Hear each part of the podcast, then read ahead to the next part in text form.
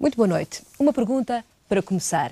Será que Portugal entrou no impasse? A noite a má língua vai tentar responder a esta e a outras questões que atormentam a vida política. Os meus convidados estão prontos?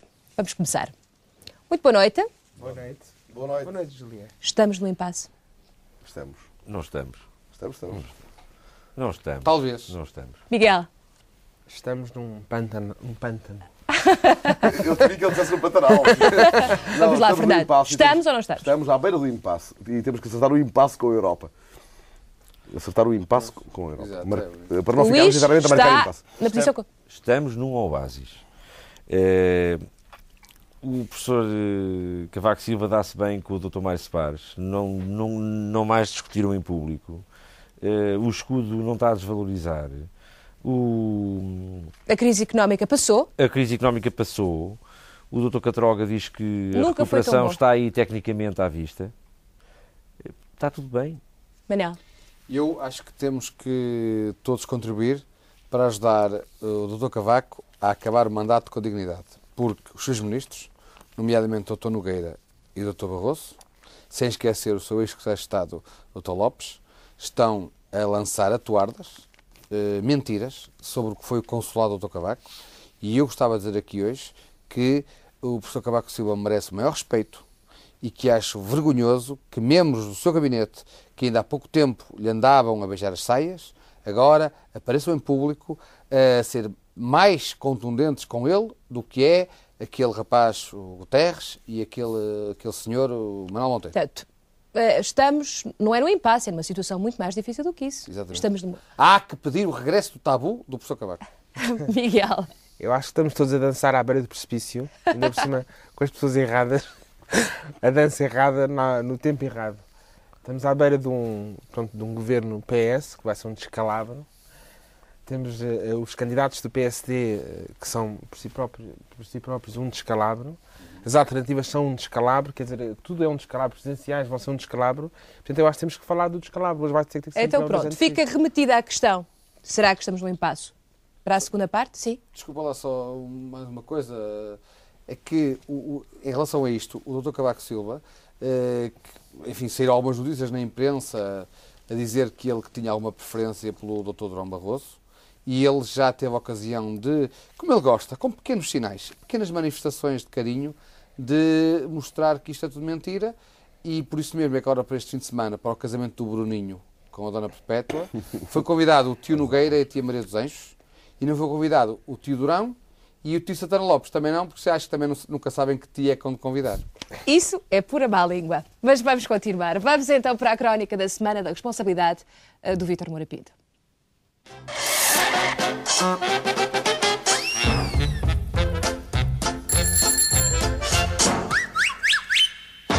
Como a televisão tem as costas largas, o DN aproveita para vender mais uns quilitos de papel. Veja-se esta primeira página juntando programas eróticos em Espanha, um colóquio sobre violência em Lisboa e o julgamento do O.J. Simpson na América. Deste, nem uma palavra sobre televisão. O DN prefere alambazar-se com detalhes sórdidos do caso Simpson, tipo as lágrimas de Denise mais as pernas de Nicole. Do colóquio, que teve o alto patrocínio da Beatice Reinante, nem um parágrafo sobre televisão e muitas referências à família, à escola, ao catecismo, à herança biológica, enfim, algum juízo na discussão da violência.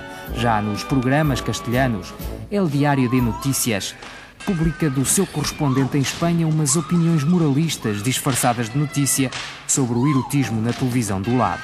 É isso bastante para uma primeira página? Já sabemos que o DN se engana muito de país, que é um jornal antiquado e magistérico, que o pezinho lhe cai mais para o Marquês e menos para a Liberdade, que tem a boca cheia de ética, rigor, de ontologia, porque dá estatuto. Mas não será abusar da hipocrisia? Quanta violência relata o DN por semana? E quanto sexo vende por edição? Faça você as contas, sem mostrar às criancinhas.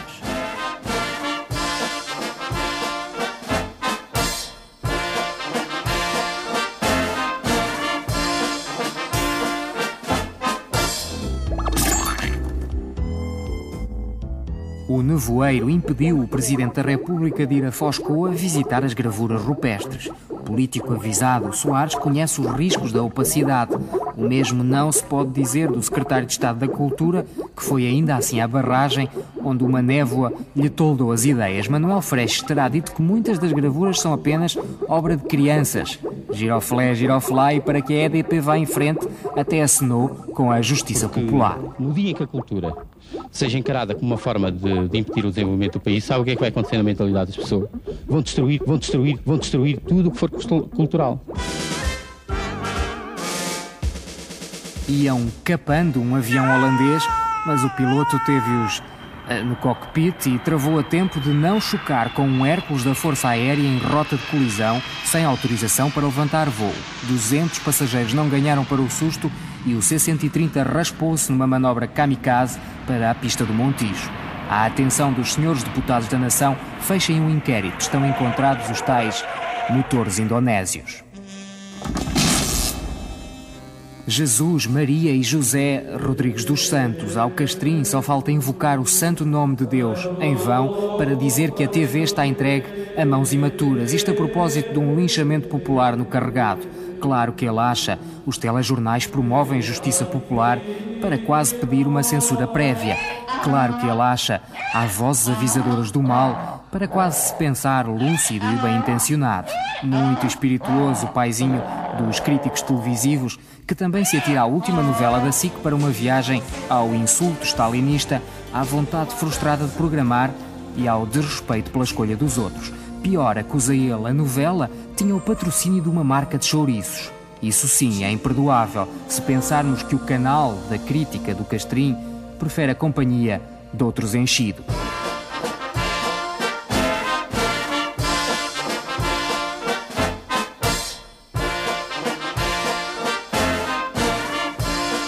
As vozes imaculadas, a escrita sem sombra de pecado, têm mais outra capelinha no público que trouxe uma sondagem sobre os melhores e os piores programas da televisão. Entre eles, a Noite da Má Língua, que obtém SIC recordes sucessivos da larvidade e mau gosto. Estranhamente, o Jornal da Quinta do Lamberto não mostra como chegou a tão estatística apreciação. Bem pelo contrário, a sondagem prova que a Má Língua o perdoa, mas as telenovelas estão não só com os piores, as nossas desculpas, como entre os melhores programas de televisão. Muito obrigado aos nossos espectadores. Mas sobre isso, o público passa como o Ayatollah sobre versículos satânicos, a correr, ignorando o que não lhe dá jeito com o desdém moral de um jornalismo xiita. A propósito, rapazes, 31 de janeiro não foi segunda, mas terça-feira. Evitem forçar os números.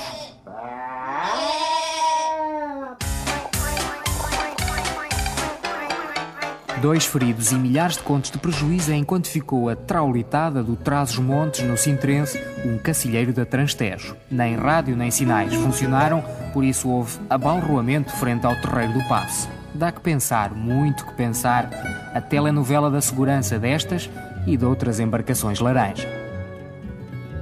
Canoa, por onde vai? Se algum barco te abalroar, nunca mais voltas ao cais. Nunca, nunca, nunca mais. E pronto, assim vão as glórias do mundo.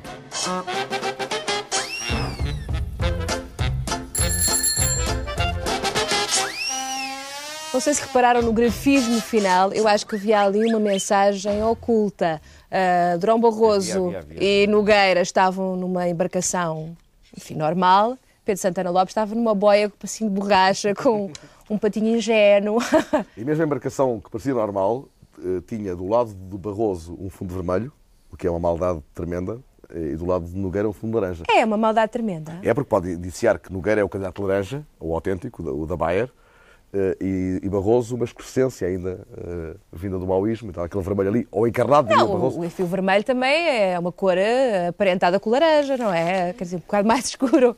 Aqui há o problema do Foz Côa, quer dizer, será melhor tê-los acima d'água ou abaixo d'água? Aquele velho problema, será melhor, por exemplo, ter aquela arte podendo ser explorada por pessoas com escafandros, etc. Se não será melhor também com os candidatos agora ao PSD, tê-los assim como... Claro, numa bolha de ar, mas debaixo do teto, para os turistas poderem ver, olha o Durão Barroso deste lado e não sei o quê, deste lado temos aqui um Nogueira, Nogueiritos, não sei quantos, século XX. Quase século XXI. Júlia, em termos de água, os três candidatos à liderança do PS estavam um bocadinho, não sei se repararam, abaixo do nível da Tejo. Água. Portanto, eu tenho medo que eles estejam a afogar. Temo isso. Mas o que não pode ser submergido são as gravuras, as pinturas rupestres do Foz Côa. E é perfeitamente... São gravuras, são esculturas, peço desculpa. O que é lamentável... são gravuras. Gravuras. Agora, o que é lamentável é que o subsecretário de Estado da Cultura, o Dr. Manuel Freixo, boa pessoa... Eu gosto dele. Também eu. Agora, ele vai dizer uma cavalidade, que é no dia em que a cultura, a população perceber que cultura e desenvolvimento são incompatíveis. Quando o que está em causa na questão das gravuras de Foz Côa é fazer a barragem um pouco a montante. Uma barragem que o anterior secretário de Estado da Energia já disse que não é precisa para nada, porque pode ser, em termos de política energética nacional, vale zero, comparado com as outras fontes de produção. Mas o antigo secretário de Estado da Energia não saiu lá muito bem do governo, assim afastaram, se calhar não percebia nada do assunto. Não. Mas as questões energéticas em Portugal é uma questão complicada, é melhor perguntar ao Ribeiro da Silva, parece que incomodava muito o seu ministro. O que é lamentável é que se tente pôr, analfabeticamente, a cultura contra o desenvolvimento, quando o que está em causa não tem nada a ver com o desenvolvimento. Quer dizer, nós não vamos ficar mais pobres, nem vamos ficar com a luz apagada, se as obras forem interrompidas e a barragem for construída. É, mas agora a Unesco, até a própria Unesco diz que mais vale afundar se... Eu estou com a EDP, que eu acho que é a única empresa aqui que tem algum mínimo de dignidade e que todos os dias, 24 horas por dia, nos ajuda, a todos nós em casa, nos ilumina até neste próprio estúdio. É? Enquanto que aquele desenho mal feito, para não dizer mal parido, de um burro, ou não sei o que é que fez um homem há não sei quantos milhares de anos, só pelo facto de ter 5 mil anos, não quer dizer que seja bom. Eu gostava que alguém apreciasse aquilo enquanto arte rupestre. Claro. Porque a arte rupestre boa. Agora, logo por azar, nós temos a arte rupestre abaixo de cão. Aquilo é má arte rupestre. Aquilo ganha em ser posto baixo de água. Eu acho que eles faziam aquelas pegando aqui o raciocínio do Luís, faziam aquelas fotografias na pedra, exatamente porque não tinham luz para ler, por exemplo. Não, mas eu creio é que os burros dessa época não eram como são hoje. Aquilo é TV. Aí é que está é uma questão importante. Mas os burros de hoje... Tu não conheces o burro porque o burro naquela altura era diferente. Os que dizem cavalidados, porque cavalo e burro são primos. Equídeos. Primos. Equídeos quer dizer primos. Equídeos quer dizer primo. Os que dizem cavalidados, não é? Os burros de hoje, às vezes não podem perceber que é preciso abrir fresh... espada à cinta. Fresh de espada à cinta. Espada à cinta, se for preciso. O que parece é que Manuel Freixo estava muito aborrecido, porque o Dr. Soares não foi, e além de não ter ido, não o convidou a ele, membro do governo, para ir. Isso é uma desfeita. Isso não se faz. Nem para ver esculturas, nem gravuras, nem pinturas, nem coisa nenhuma. E a gente gosta daquele moço Freixo. Eu gosto daquele moço. Ainda lá está, já saiu o secretário de Estado e ainda lá está. Quando foi a estreia do Cabaré, o moço passou a estreia toda do Cabaré a fazer apontamentos. Nem sequer olhou para o palco. Isso disseram-me, eu fiquei impressionado. Se calhar está a verificar se houve alguma participação no Orçamento da Cultura e ver se estava lá tudo. A fazer contas. Bom, não há mais nada para comentar nesta crónica. Então e aquele... Quer que eu comente mais alguma coisa? Não, quero que comente, por exemplo, aquele acidente aéreo, aquele quase acidente aéreo que esteve para acontecer e que o Luís é o homem para nos elucidar, porque... Ai. Eu que tenho medo de andar de avião, eu que tenho muitas dúvidas, Luís, o que é que esteve para acontecer ali? O Luís agora vai abrir uma loja que é o Oana, não é? O que é que aconteceu? Quem é que se portou mal ali? Eu acho que se é a Força Aérea é Fernando Nogueira. Tudo o que eu posso dizer é que é uma companhia estrangeira, é o Durão Barroso. Exato. Não, mas se querem saber a minha opinião, o que eu vos posso dizer é que o transporte aéreo é... Agora cala-te um bocadinho que eu não sei se eu digo alguma coisa. Vocês estão-me a tentar enganar, mas não é essa a questão. O transporte aéreo é o meio de transporte mais seguro do mundo. Isso é panfletário, vá lá. E como tal, sempre que há um incidente, há um inquérito. Está um inquérito em curso Oh, Luís, ainda vais para Ministro da Defesa. Ainda vais para... porta-voz. Ah, ainda vai para Ministro da Defesa, não, não, ou vai substituir o Major Chaves, o nosso amigo dos pastéis de leite. Há aqui um grande problema, é que enquanto... As pessoas não falam disso, mas enquanto em campanha, os nossos ministros, que são ministros do Reino da República, como presidente, não estão nos seus lugares. Isto é importantíssimo. Ninguém fala nisto. Os portugueses não reparam que o Fernando Nogueira não está lá. Se não sou de Fernando, assim, os espanhóis invadiram, sou ministro. Ele não está lá. Porquê? O Durão Barroso é a mesma coisa, não sei o quê. A Indonésia, pronto, matou, não sei. Não, ele não está lá. Exato. Eles estão em campanha, nas digitais, a falar com as bases. Há quem diga que eles estão lá. A falar com as bases e com as fontes que têm. E tudo mais. E não estão lá. Não. E não estão lá. Miguel. E este desastre, que é um desastre entre um Barroso, que é o KPLM estrangeiro, exato, e o Nogueira, não é?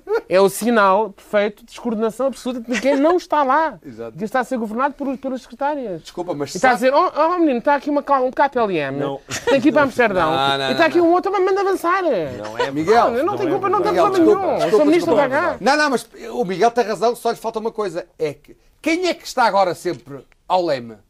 É o professor Cavaco, porque deixou de ter que aturar jornalistas, deixou de ter que aturar o Nogueira, deixou de ter que aturar o Barroso, agora é que ele tem tempo para governar. Eu estou convencido que daqui até outubro vamos ter o melhor governo do país, porque sabe o professor Cavaco sozinho. Ele trata da defesa, ele trata dos negócios estrangeiros. E há o Coelhinho também. Quem é o Coelhinho? O Catroga. O Catroga, já vamos falar do Catroga.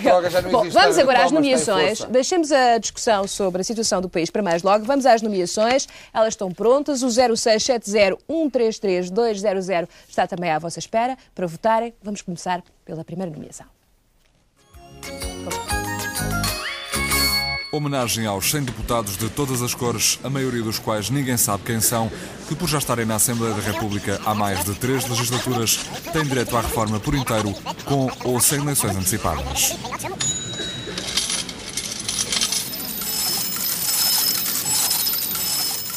É um bonito título. Amigos para sempre. É lindo, é lindo. E então...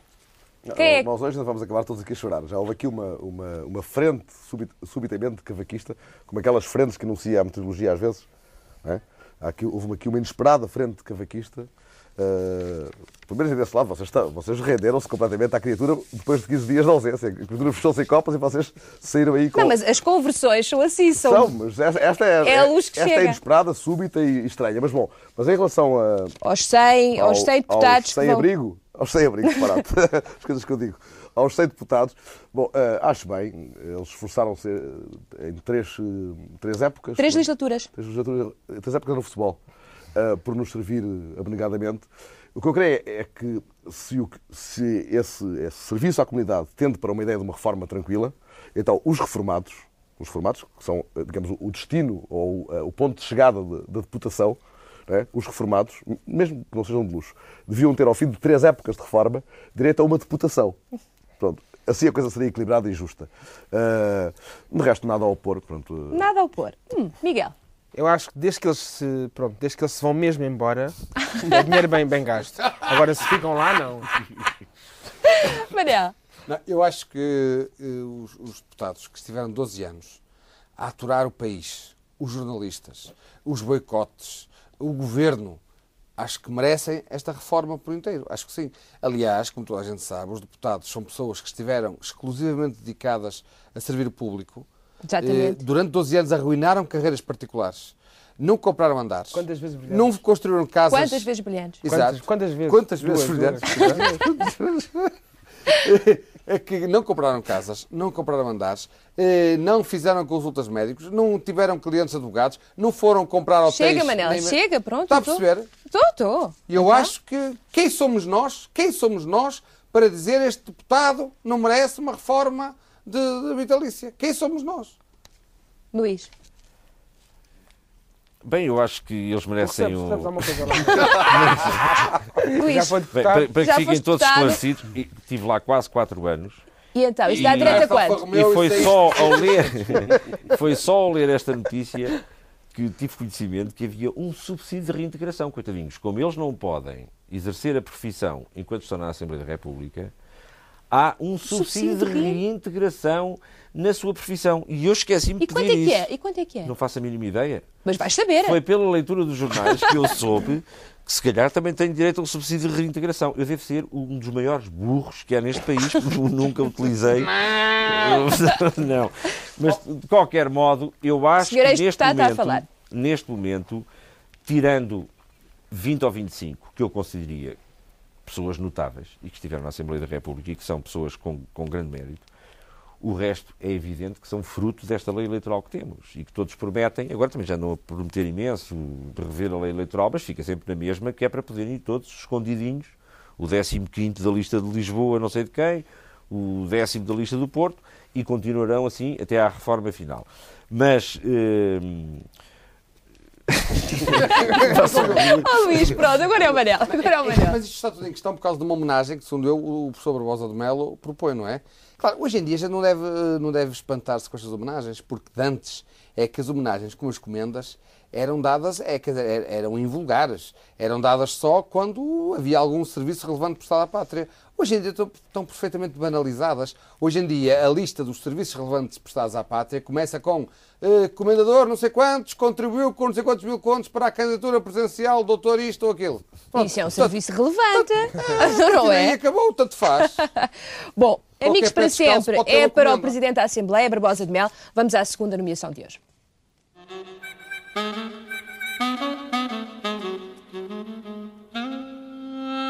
$22 milhões em falta. Estado paga buraco do Sotomayor. Para lixar o António Champalimaud.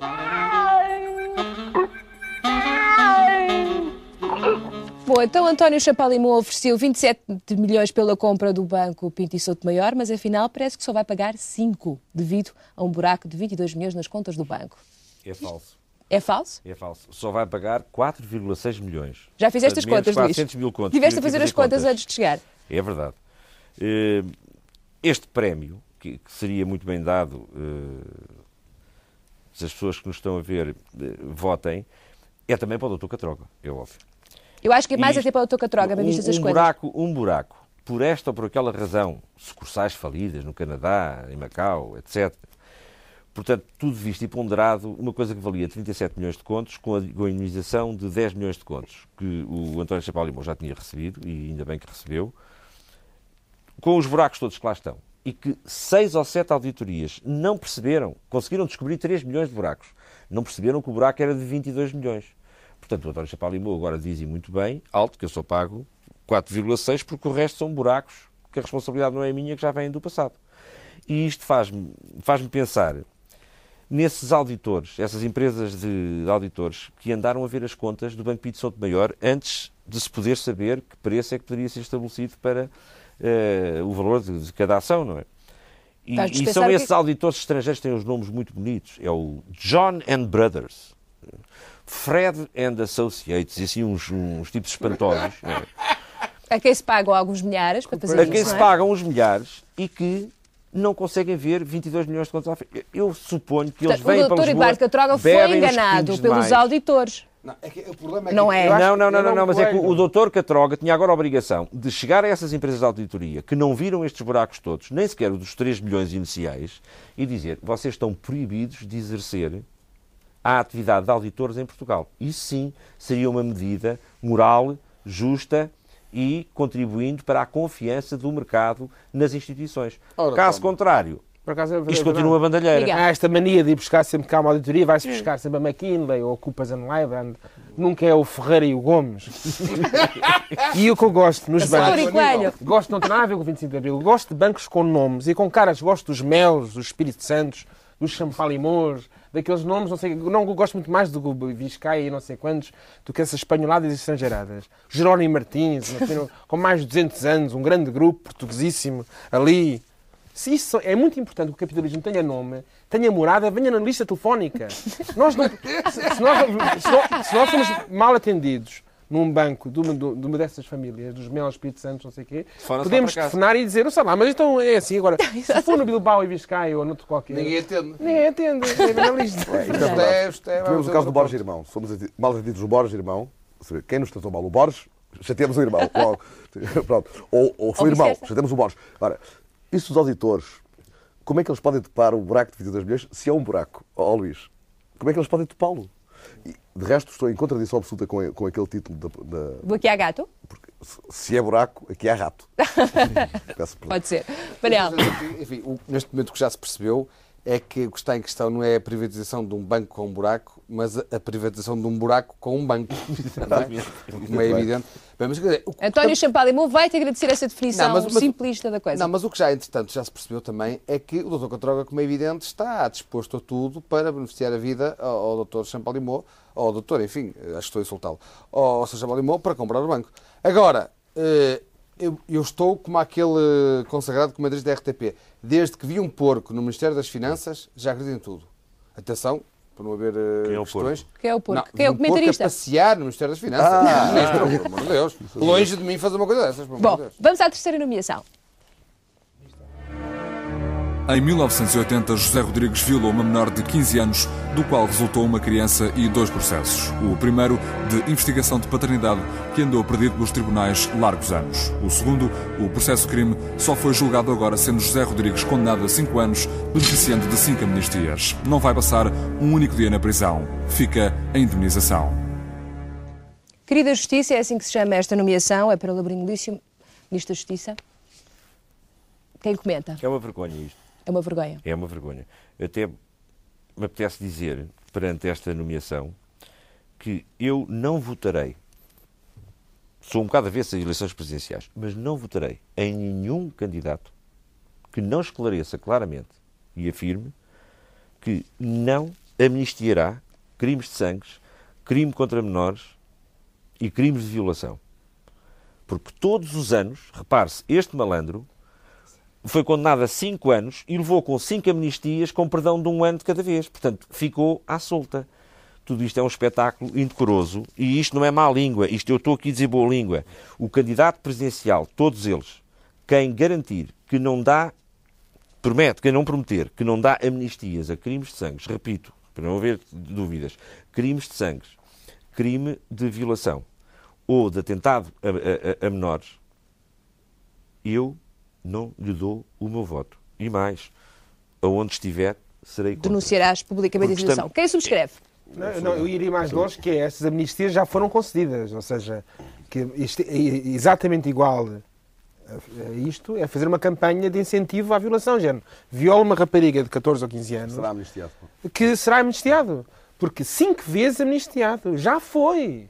No passado. Ou seja, nisto é preciso acusar, quer dizer, o excesso de tolerância, aquela balofice do Mário Soares, aquela molenguice irritante daquele homem, que é tão bom, que a gente gosta muito dele, mas é tão mole, que olha por cima e babuja por cima dos papéis e não sei o quê, e pai, vai um violador, outro roubou nos supermercados, vai tudo e não sei o quê, e despacha tudo, e é tudo perdoado.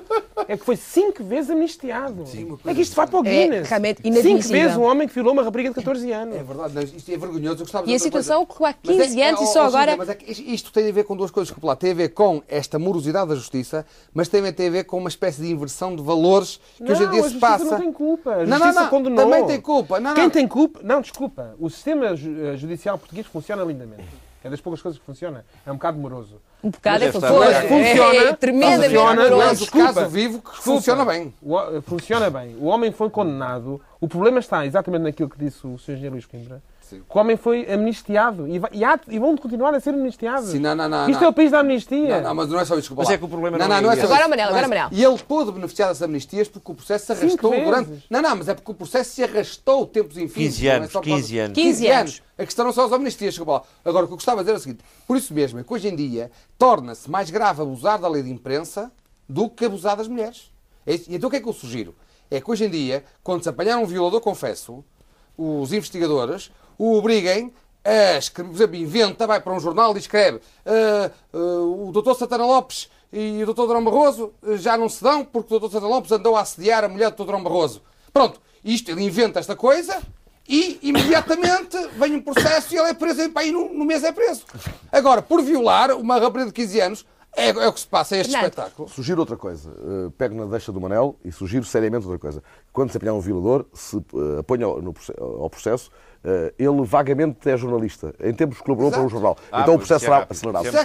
Há aqui 2 planos do problema. Há o problema da morosidade da justiça e ao problema das amnistias, que são, tanto quanto sei, posso estar a dizer um disparado, mas tanto quanto sei, são propostas pelo Ministro da Justiça, ao Presidente da República, não saem do livre-arbítrio presidencial. Mas aqui, neste caso, são 15 anos, portanto foram várias situações.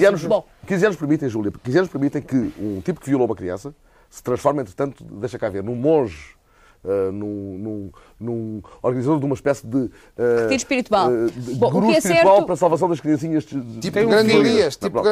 Tem um filho mais velho do que a rapariga que violou. Quer dizer, se isto não é um caso, quer dizer, se isto tem alguma graça. 06701332200 é o número que podem utilizar para fazerem a vossa votação para o Prémio da Má Língua esta noite. E falta a última nomeação, que é para o pré-candidato à presidência, Jorge Sampaio. Resta-me agradecer a vossa presença, esperando que compreenderão e que, compreendendo, me não leve a mal mais nada acrescente ao que ficou dito. Não é, e sobre isso não restem dúvidas, menor respeito pelas senhoras e pelos senhores jornalistas, mas a convicção de que vos disse tudo quanto neste momento tinha e tenho para vos dizer. Muito obrigado, uma vez mais, pela vossa presença e até qualquer dia.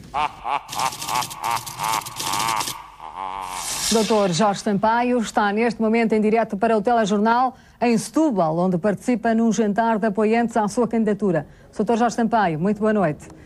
Boa noite, eu de facto devo dizer que estou perfeitamente abismado por algumas declarações que estou a ouvir. Era essa porque a primeira questão, Sr. Doutor. Porque quando de facto concorri ao que concorri em 1991 e era secretário-geral do Partido Socialista, eleições para primeiro-ministro, nunca ninguém me fez essa pergunta.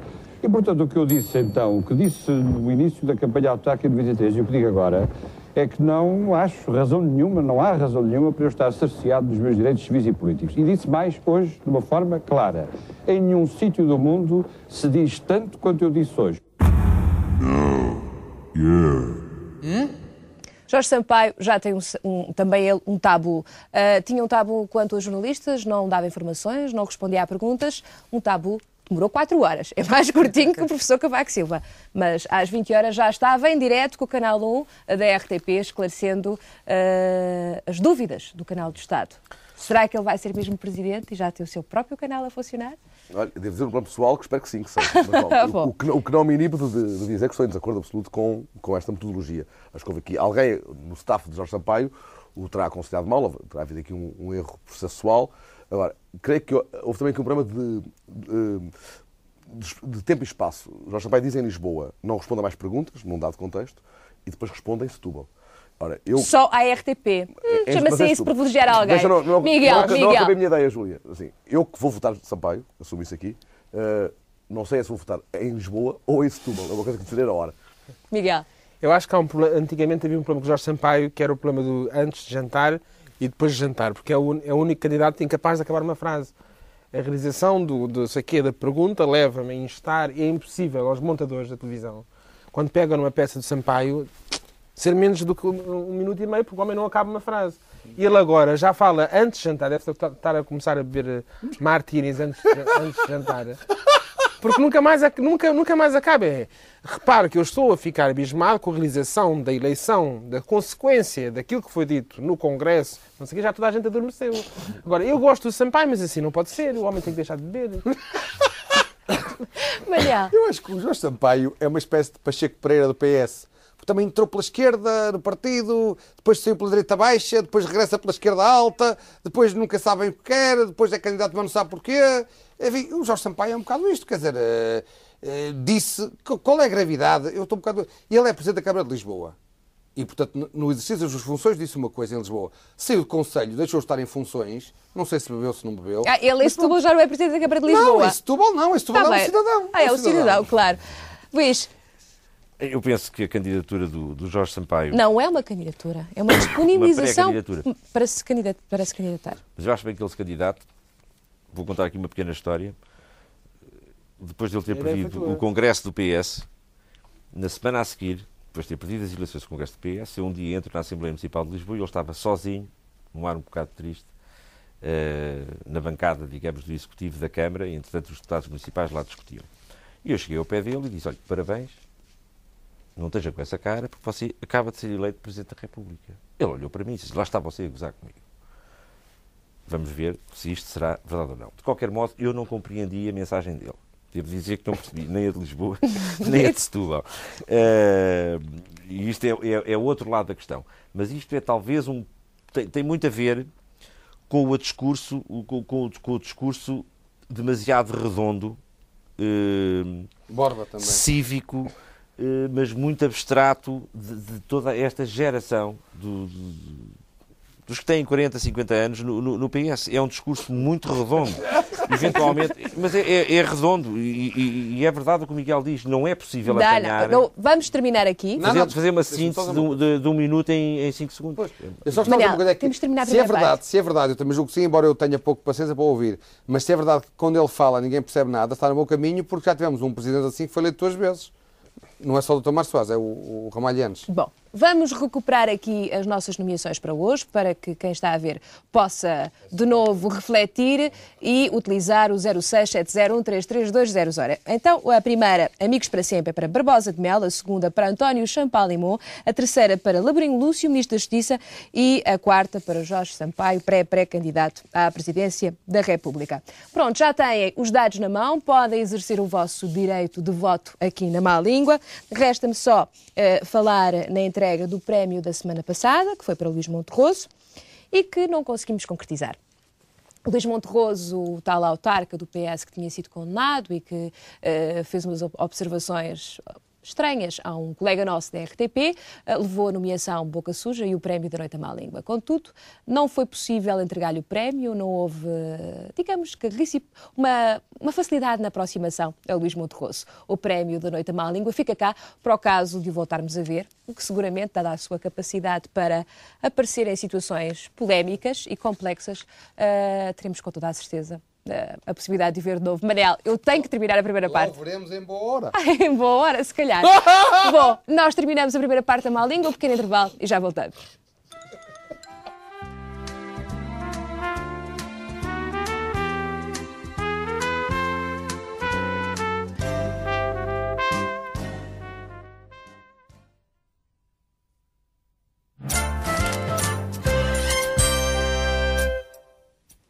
Segunda parte da Noite à Má Língua, vamos a contas antes de arrancarmos aqui para a nossa discussão final. Laborinho Lúcio está à frente na votação de hoje, com a nomeação Querida Justiça, seguido a larga distância por Jorge Sampaio, mas para já é esta a situação. Bom, então vamos falar do Oásis, era o que tinha ficado acordado, não é? Portanto, está tudo bem em Portugal. Das regiões? Regionalização é o outro lado. É o outro lado, porque o PS apresentou o seu possível programa de governo e diz que os primeiros 6 meses são dedicados à regionalização. E o que é que isto vos suscita? A mim não me suscita nada. Não. É que eu não sei. Agora, a sério, eu não sei de que regionalização... Também não és um homem de grandes suscitações. Mas não. Eu não sei de que regionalização é que eles estão eventualmente a falar. Então. Se trata de uma regionalização administrativa... ou de uma regionalização entendida como uma associação, digamos, de municípios que voluntariamente se pretendem criar, digamos, uma associação regional. E é nesta confusão que nós vivemos em Portugal. As pessoas dizem, tu és contra a regionalização, eu sou a favor. E não se sabe do que é que se está a falar. Por exemplo, se a regionalização de que eles falam é do tipo administrativo, ou seja, criar mais taxas. Nós, hoje em dia, o país pequenino, já temos a administração central, a administração municipal e a administração de freguesia, que também tem as suas autonomias e algumas câmaras até descentralizam, no caso da Câmara de Lisboa, e bem em muitos aspectos, centraliza a competência para esse terceiro nível da administração. Mas a regionalização agora, criar-se uma administração regional, era uma série de taxas a nível distrital, eventualmente, depois acabava tudo por ir parar aos distritos, para arranjar uns empregozinhos para as primas, do tio, do cunhado... Tem o benefício das regiões. E ele, como trabalha na TAP, está confuso com esta coisa dos taxas, não percebe. Ele não trabalha na TAP. Ana é uma espécie de mulher infiel. Eu misturo trabalho com conhaque. Não misturo trabalho com conhaque. Estamos na hora do conhaque. Não, mas olha... Mas o drama disto é que, quando se fala em termos de pré... campanha eleitoral, fala-se de quê? São todos a favor da regionalização, são todos a favor dos pobrezinhos, exato, são todos a favor da transparência da vida política, isso é que é verdade, são todos a favor do rigor da atuação, a nível partidário e a nível governativo, e são todos a favor da justiça e do progresso económico. Claro. E depois, portanto, o que é que isso concretiza? Não, mas a verdade é o seguinte, de facto, o grande problema da regionalização hoje em dia não é, está a ser posto em exemplo, não é saber se há de ser feito ou não, a questão está iludida, está completamente enganada. São Manuel, a regionalização, tu subscreves. Não, eu acho que calma, não, mas por causa do que o Luís diz, que é, as pessoas como não querem fazer dizem, então, mas que regionalização vamos fazer? Vamos fazer esta ou aquela, uma vermelha ou uma azul? Não. A questão, eu percebo muito bem a posição das pessoas aqui de Lisboa, que ficou perfeitamente elucidada ontem, no terça à noite, enfim, não sei quem é que terá visto, mas quem viu, ontem, no terça à noite,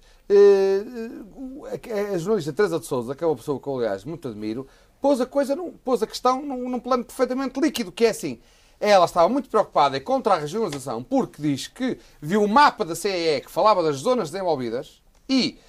na Península Ibérica, portanto, que representava as zonas envolvidas com bolas, e na Península Ibérica só havia 3 bolas, e em Portugal só havia uma que era Lisboa, que era uma bolinha pequenina. Depois havia uma bola maior em Madrid, uma bola maior em Barcelona. E ela estava muito preocupada. Para que é que nós vamos pensar em regionalização? Quer dizer, o resto do país... Como é que devemos desenvolver o resto do país se Lisboa, em comparação com o resto, ainda é uma bolinha pequenina? Porque ela o que quer, e o que ela acha bem, é que em vez de ter uma bolinha em Lisboa... ter 2 bolas em Lisboa. O que ela quer é 2 bolas. Uma no Terreiro do Paço e outra na Quinta da Marinha. É isso que satisfaz. Júlio, vou só intervir uma questão. E o resto do país que essa questão das bolinhas... Eu não fiquei sem saber se ele era pela regionalização ou se era contra. Bolas. Círculos e de bolas. Júlio, eu esclareço isso num segundo. Porque a tua atuação da noite à má língua é pela regionalização absoluta. Júlio, eu esclareço em 2 tempos. E eu sou a favor de qualquer processo, chame-se regionalização, descentralização, chame-lhe o que quiser, qualquer processo que aproxime mais o poder político e o poder económico, o poder de decisão económica... Portanto, estás com o PS. Não estou com o PS nada. Eu estou a dizer, não estou com o PS nada. Primeiros 6 meses... Não seja assim. Não estou com o PS nada. Eu estou a favor de qualquer projeto, inclusivamente aqueles que agora nos são apresentados pelos ministros do PSD que estão contra o Cavaco, que é quase todos, que a partir de agora também já defendem que deve haver, por exemplo, círculos uninominais. Isso é uma forma mitigada de regionalização, mas já é uma forma de responsabilidade. O que eu quero é aproximar a decisão e o poder político do eleitor. O que queres é pôr uma bola no Porto. Ninguém sabe. Não quero pôr uma bola no Porto, nada. Eu quero é muitas bolinhas para o país todo. Mas já nem sabes que região é que és, porque nunca ninguém morreu pela região. Já morreram pela pátria, por ideias, coisas assim. Nem sabes que região é que és. Tu és contra a regionalização. Amanhã eu sou contra o processo que transforma os países em regiões, as regiões em zonas e por aí fora. E que vai... Porquê, Miguel? Porque desmembra, exatamente pelas razões que apresentou o Manuel, vai desmembrando um país já de si pequenininho, uma pátria já de si pequena, que em todo o seu fulgor tinha belas províncias, belas e afastadas. Sou contra as autostradas, acho que o Douro Litoral devia-se andar, 2 dias para lá chegar. E quando chegar lá, usufruir daquela bela paisagem. A capital podia ser no Porto. Podia ser no Porto a capital, até era melhor. O Porto é mais bonito que Lisboa. Mas haver um centro administrativo e de resto haver uma beira alta, uma beira baixa, isso é que se é províncias. Pois. Não, mas é que este mito... Agora é o Fernando. Fernando. Ficou aqui muita coisa pendurada, primeiro. Estranho que muita coisa pendurada. Não me refiro às bolas, não me refiro à conotação que tu davas subtilmente ou não à ideia de bolas. Não, nenhuma. Sim, outra coisa. Nenhuma. Estranho que pela primeira vez neste programa o Manuel Serrão não tenha falado da região norte. Estranho, não é? É estranho. Quando o próprio Guterres já fala no ministro da regionalização, se...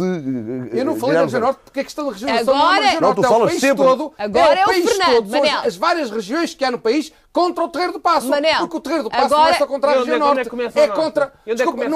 Isto é outra questão. Onde é que começa o norte é ridículo. É ridículo falar numa região norte. Não é uma região norte. Agora quem fala é o Fernando Alves, aqui de Carnaxide. Vamos lá. O norte começa a distribuir o dinheiro e o país todo, o Algarve, o Alentejo, agora as Beiras, todo o país todo. Carnaxide ou Torela, vá lá. Muito bem. Agora, não ficou só isso pendurado, não ficou só aquilo pendurado, ficou pendurado aqui o oásis inicial. O que é que queremos regionalizar? O país ou o oásis? Ou ainda a nação? Ou ainda a pátria? Para usar um termo que é caro ao Miguel e que me é caro também, porventura, por razões diversas. Mas, bom, vale a pena falar disso. Pois, regionalizar administrativamente, quer dizer, fazer ali como se fez em Alta, partir ali pim-pim, fica para aqui, fica para... Ou usar um processo administrativo para fazer uma coisa que não seja a partilha puramente administrativa no resultado final. Então, uma coisa é assim, regras quadro, partimos aqui, e há uns que dizem, não, 18 bocadinhos, outros dizem 36, outros dizem 3. Eles dividiam-se a respeito disso. Mas nos momentos coincidia com os municípios, coincidia com as regiões, que eram 3 regiões, coincidia com as antigas províncias, para usar a designação que o Miguel usou. Pronto. Agora, são todos finalmente a favor de uma regionalização qualquer que seja, subitamente são todos a favor. Os que anteontem eram contra. Porquê é que não pomos as bolas nos is, os pontos nos is, e não dizemos muito simplesmente que esta história da regionalização é sempre o pronúncio de uma temperatura eleitoral? Sem qualquer paranoia. Exato. Isto é uma forma inteligentíssima da comunidade europeia desintegrar as nações pátrias que fazem parte da comunidade europeia. Pois claro. É inteligentíssima, porque depois dividem em regiões pobres, regiões ricas, verdes e cinzentas, em que se riem, em que choram, e nesse sentido dividem Portugal e Espanha e fica um setor de região pobre que apanham um bonaco de Espanha, um bonaco de Portugal, e assim acabam com as fronteiras naturais. E Portugal é o único país da comunidade europeia, porque a Suécia ainda não faz parte, que tem, que é homogénea linguisticamente e culturalmente. E estar a dividi-la em regiões é do mais mau gosto, do mais ridículo, e tomara que o governo tivesse tudo no terreiro do Paço, porque nós podemos atirar tomates à janela. Tu és um lírico. Dizer, olha, ali é o Ministro da Economia. Tu és um lírico, amiga, mas o que falamos... Mas tem ser lírico, eu não percebi isso como insulto. Não tem mal nenhum, mas é um insulto, isto é uma festa, por amor de Deus. Tu és um lírico. Agora pode ser o Luís Coimbra. Não, mas é que tem a ver com ele, desculpa lá.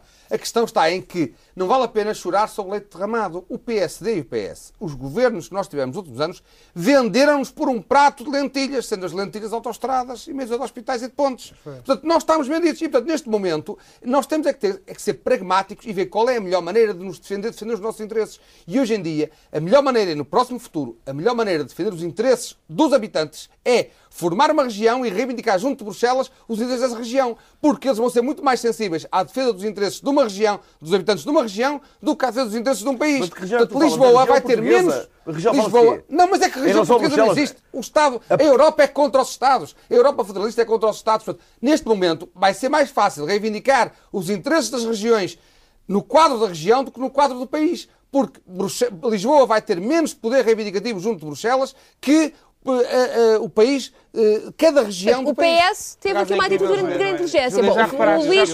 O Luís agora tem palavra. Vou dar só aqui um toque, porque estamos a falar aqui de várias coisas. Aliás, como os próprios partidos políticos falam, que não fazem sentido. Vamos lá ver. O contexto da regionalização não pode pôr em causa, em primeiro lugar, a unidade nacional, isso estou de acordo convosco, não pode também pôr em causa a liberdade das comunidades locais de se associarem livremente.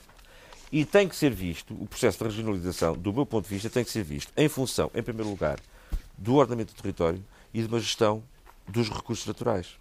Por exemplo, é impossível de regionalizar as questões de gestão de recursos hídricos. Porquê? Porque tem que ser feita por bacias hidrográficas. Há 3 bacias hidrográficas principais em Portugal. O Douro, o Tejo e o Badiana. Então, e agora íamos criar 3 regiões. A região da bacia já se sabe. Mas há outras questões. Há outras regiões. Agora estou a falar só um bocadinho a sério. Há outras questões que podem ser regionalizáveis. Por exemplo, as comunidades de transporte.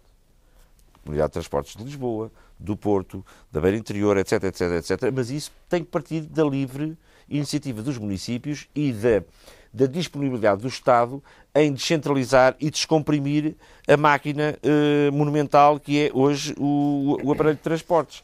E, portanto, é por isso é que eu digo que a regionalização, se é o sonho de escola, que é dividir aos quadradinhos o país e depois criar um presidente do governo regional, estilo macaquinho de imitação de Espanha, porque as regiões espanholas, em primeiro lugar, eles têm outros problemas culturais, linguísticos, etc., que nós não temos.